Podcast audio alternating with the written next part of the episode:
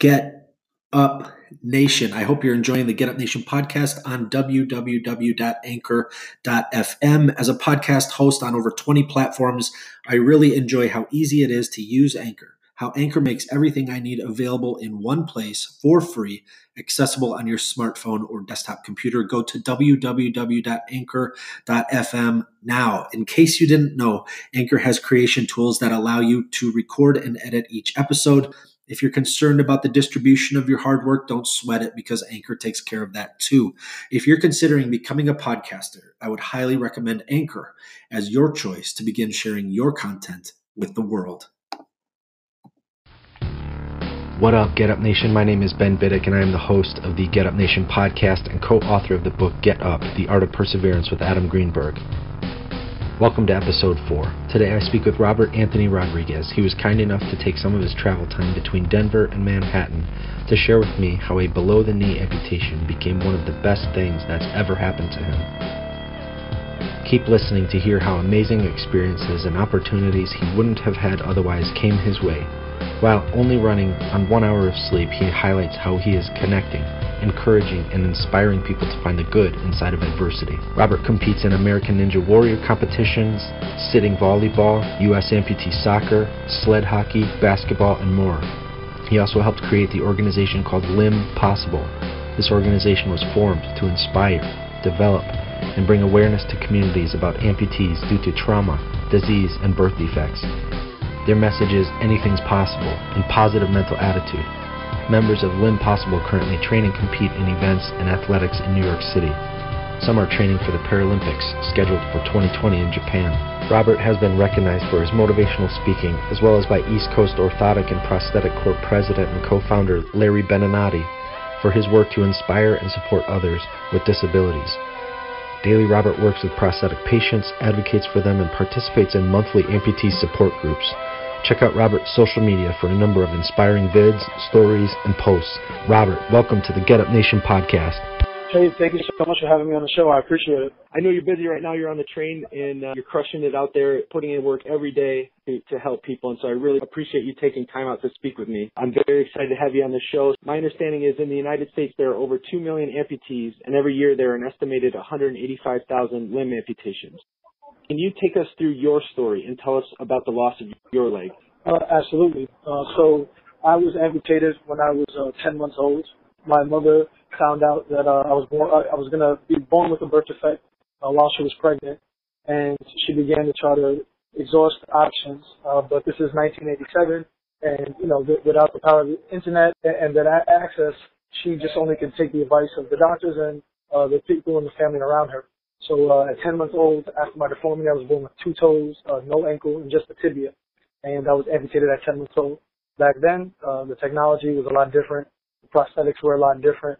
And, you know, to be sitting here at 30 years old, it's just a night and day with what's out there and the things that the, that prosthetics have allowed me to do because of the increase in technology and uh, the innovation.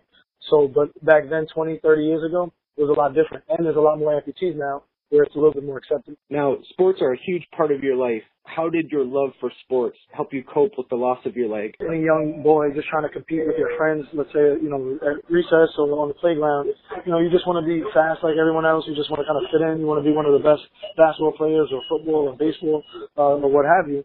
And, um, you know, I came from Hempstead, New York in Long Island where uh, parts of it, you know, is just not the best area.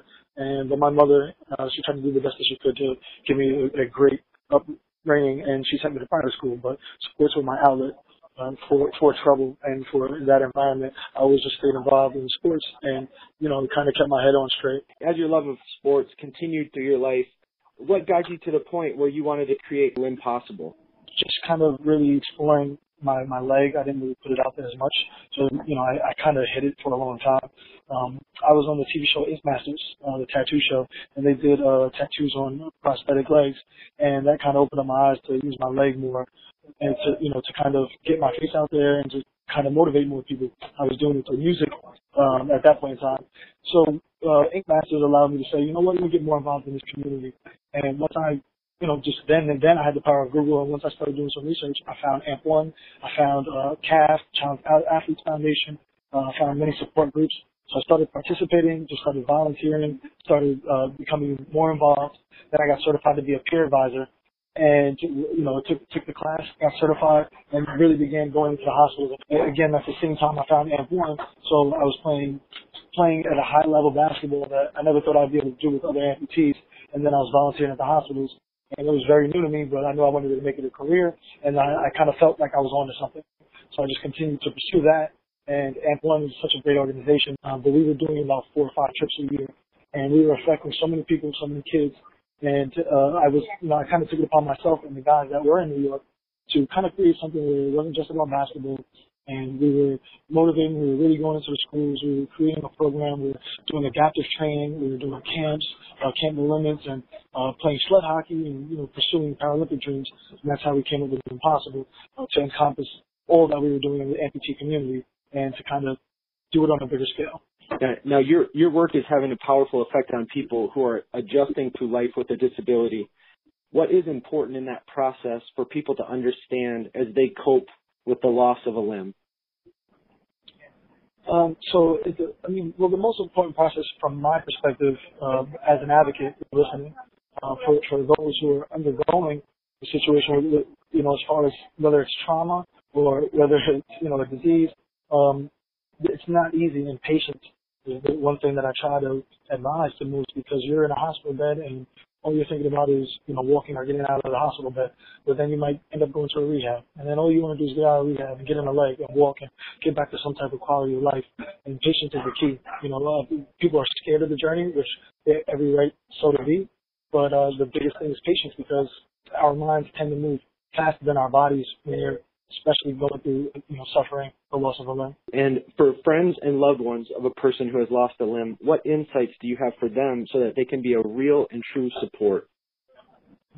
So uh, the biggest thing about when you're when you are losing a limb, um, it, it's the people around you because we always focus on the patient, but it's actually the supporters around them who are extremely important to the process who help them you know, like I said, find a good rehab to be in or help them with their insurance or help them get up and down, you know, out of the wheelchair. You know, I, I need people and families and they stay with their family members the entire day, the entire night. They sleep in the chair next to them. So you, you start to, when I do these support groups, I start to realize how much support not only the patient needs, but the family members around them. And uh, what I usually tell them is also is to be patient and to do research because now you have this person who's undergoing this and they're trying to wrap their mind around losing a limb. So the, the family's job is to really do as much research as possible. That means for maybe the prosthetic company, uh, for rehab, for physical therapy, you know, for other resources, for more support groups, you know, technology, you know, uh, just kind of what they would need to do to help their situation, even the living situation. You know, uh, some people, you know, have to alter their homes because, you know, now this is a, a big adjustment to everyone around them. So it's, it's a team effort I try to give as much support to those supporters as well. What do people who have not lost a limb need to understand about those who have? The first thing is not everyone is a veteran. So one of the things that happens a lot is people will see my, you know, see my prosthetic and they'll say, "Hey, uh, thank you for your service." And, you know, you say, "Did you serve?" Um, so it's the first thing that they that they say, and that's okay. Uh, but that you can't make that assumption. You know, actually, right. the majority, over 50% of the population is from diabetes. I'm just trying to let other people who, who might not be familiar with dealing with amputees, or even if you come across someone with an amputation, um, or even if people around you. I've been in situations where you know mothers, their children have pointed at me, and uh, the mother gets embarrassed and things of that nature. I mean, you know, amputees are having a disability. It's not even just about being an amputee. It's just like anyone else. I mean, we, we you know, we live and breathe the same air as everyone else, and the biggest thing is just to be kind, respectful. And if you have a question, don't be afraid to ask. You know, most of the time, you know, an amputee will tell you their story. They're happy to tell you their story. Some people might say, oh, you know, okay, I'm just going to keep to myself, and then that's fine. But the biggest thing is just be polite, courteous, and you can ask. If someone is listening to this right now who has a disability, and I'm, a, I'm especially thinking of children or young people, what would you say to them if they're dealing with bullying, teasing, or cruelty? So I, I really tell again the youth, which is what I love because I grew up this way, and I know how hard it was. It wasn't always about my disability, my, my living situation, my family. we were all over the place. So I, I kind of know what the, these kids are going through. This day and age in society, you have the, the kids are more confused. There's too many options. So back in the day, it might be left or right. Now it's you know left, right, middle, uh, you know, there's so many things and the kids, I believe, get confused. What I try to tell them is to stay positive, positive mental attitude. So, you know, despite anything that might be happening around you, uh, the one thing that you can control is your attitude. And I feel like if we teach the kids that, how to control their emotions and their attitude, they'll be able to approach things differently. They'll be able to make better choices. If we give them confidence, you know, now, then they'll be able to carry that on the future when they become adults uh, this, this way, no matter what the world brings, because we know it's constantly changing, that we try to prepare them as best as possible. And you can't do that with, um, you know, money or, or, or certain things that have to be done with, within, I believe, which means the character. You know, so if you build a strong character, they'll be able to take on any task and be successful at it. And these kids are future lawyers, doctors, president. Uh, these are the people who are going to run the world. So we want to make sure that we set them up best as possible, motivate them, and give them proper tools. How has your disability made you powerful? My disability is the best thing that has ever happened to me. And uh, it's so weird saying that because I've spent over two decades wishing it never happened to me. Uh, but where I stand now, at 30 years old, uh, as a husband, a father of two children, and uh, being able to support them by, by my disability, you know, that's my full-time job. I don't know where else I would be. I don't see myself doing anything else. So it, it's really empowered me because it's given me a voice. And I've always felt deep down that I was supposed to do something special to help people and just kind of just be the best that I can be. And uh, I always like the spotlight and, and things of that nature. So, uh, you know, my disability has allowed me to do that. You know, as an athlete, you know, they say in the NBA, there are only 400 jobs in the NBA in a million make it. And your parents tell you that for any sport that you want to, you know, kind of play professionally. And with my disability has allowed me to be a little bit different and play almost professionally. Played NBA half times. I've met a lot of famous NBA players. Uh, you know, I play on the USA soccer team.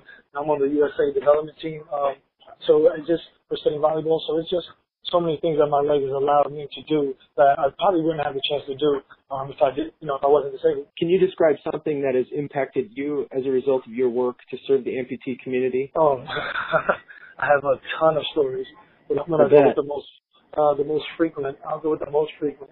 Is uh, currently right now I'm helping uh, a woman who is 88 years old. Uh, her name is Jane. She is a below the knee amputee, and she is just. I've helped her uh, comes to my company, uh, East Coast Orthotics and Prosthetics, and we help her with her prosthesis. What I do after, you know, we deliver prosthesis to a patient, I'll go to the home or I'll go to PT with them and I work them out, just personally, one on one. And Jane, who's 88, has now gone from a walker to a cane, and she just took her first 20 steps on her own. Um, you know, we're building it up every week and I'm just wow. so proud and so honored to even just be a part of that. So you know, I, I recently won you know the the National Employment Disability Award, and and I've been doing some great things. And but just working one on one and watching this 88 year old woman continually just fight and to not give up. And when I'm working her out, she's like, "Let's keep going, Robert." Uh, yep, I'm not tired, and she does anything she can, and she works. She does. She follows what I tell her. She really follows the regimen. I have people half her age who don't follow the regimen and don't aren't doing it as well as she is. So she's made wow. great progress, and it's um I mean it's beyond inspirational. That's the that's right now to me is second to none. So is there anything you want to share with the world about your journey that we haven't covered here yet? I just want to say I, I really appreciate everyone who's uh, supporting me, following me along my journey. I'm going to continue to, to work, be as best as possible, and to show people that anything is possible and that you can do whatever you want if you put your mind to it and you stay consistent. So I just would like everyone to dig deep within themselves believe in themselves, and whatever your dream is, follow it. Um, I'm living my dream out right now, and I still have a long way to go, but I want everyone to know that anything is possible. Great. Okay, Robert, I always end the show with six quick fire questions. Are you ready? Let's do it. What specifically are you thankful for today? My wife and my kids. Who specifically that you're thankful for today? Uh, my mother. Uh, so it was not for my mother, I would 1,000% not be lying. How, how do you fuel the fire within you? I love what I do. So that's the that's the first thing. I just I'm actually I'm going off of I guess an hour of sleep on the plane. So I, got off the plane. I just flew in from Denver and right back to it. Even I just left it and coming right back to it in New York. I'm on the train headed to Manhattan. Um, it's just the process. I love the process. And just in case when I do kind of get down and out, or if things kind of seem like it's a little little too much, I might you know feed myself with positive motivation such as you know, podcasts or watching videos or watching other speakers, or watching, you know, feeding good content so that this way I use it as a boost, you know, to know that I'm on the right path and that other people are out there doing it and that it's, you know, I'm not alone and, you know, positivity is out there. So just continue to feed positivity when I feel the urge of negativity coming. What is one thing that adversity taught you to value? Adversity has taught me to value time, uh, being patient. Adversity is something that you you know, just think that it's either going to go away. Um, it's a process, you know, sometimes. You know, some things are faster than others, but just even with my leg, it took me time to get to this point. I needed to be patient with myself. And the more patient that I am with myself, the more that I I get to, you know, figure out who I am and my strengths and my weaknesses. So adversity has kind of taught me a lot about myself, but most of all to be patient. What are you doing today that you never thought you could? The, the USA thing is, is is probably the top tier, and I'm still not all the way there yet. You know, I would love to make the national team for 2020 in Tokyo, um, but I am on the USA soccer team, FPT soccer team, so that is uh, super exciting. Um, I think that's probably something I'm still not sure about, and uh, that I need to kind of find more motivation to know that I can do it because I, as much as I try to prove to everyone else, I also have to prove it to myself. So, uh, but yeah, the Paralympics and when I go on these trips and I train with the development team, and I'm like, oh my goodness, I can't even believe I'm doing this. So, uh, yeah, that's that's right now to date. That is just unbelievable. And then my final question: What will you do tomorrow that you never thought you could? I'm planning a huge trip, and uh, I said it in one of my other interviews to Africa, and with Limb Possible, I never thought the, the business would be it's not even a year old. Uh, next month is the birth of the idea, and uh, so the business and the brand is brand new. And you know, tomorrow I, I believe that uh, the possible will go further, and it's really going to be a dream come true to just kind of watch it blossom and boom. And one of the things to add to that is my mother. When I was younger, she used to say, you know, I have a feeling you're going to start a company. And the company called Footloose and Free.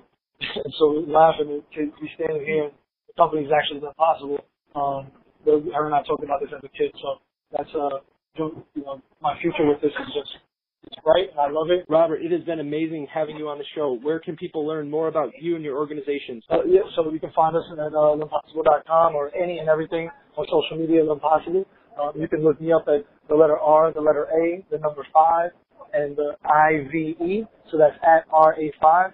And uh, yeah, I'll follow you back. And I just love to connect with people. So any questions, anything that I can ever help out with, especially pertaining to the youth and helping out in the community, uh, I'm here. So uh, anything is possible. Thank you, Robert, for taking time out to speak with Get Up Nation. Everybody check out his organization, limbpossible.com. He's also on Facebook on the page Limb Possible and Instagram as R A the number 5 I V E. If there is anyone listening who has ever been made to feel ashamed or less than anyone else, you have to watch Robert's YouTube video called Robert Anthony Anything is Possible. That's a must. Also, as of today, Limb Possible is at about the $600 mark trying to raise $1,000 on GoFundMe.com under the Limb Possible campaign. Let's help them meet their goal because doing that puts light into the lives of children and adults who may be reeling from a disease, birth defect, or traumatic experience that has taken one or more of their limbs. Let's empower Robert and his organization to help these people overcome the challenges of losing a limb, to find strength and support to cope, and then the power to be unintimidated and unashamed as they persevere past cruelty and pain into their new normal to achieve their goals and aspirations. Get Up Nation, comment, share, like, and reply with ways you are taking your adversity and all of its fury and trauma and transforming it into your greatest strength. Get Up Nation, keep going. It ain't over yet.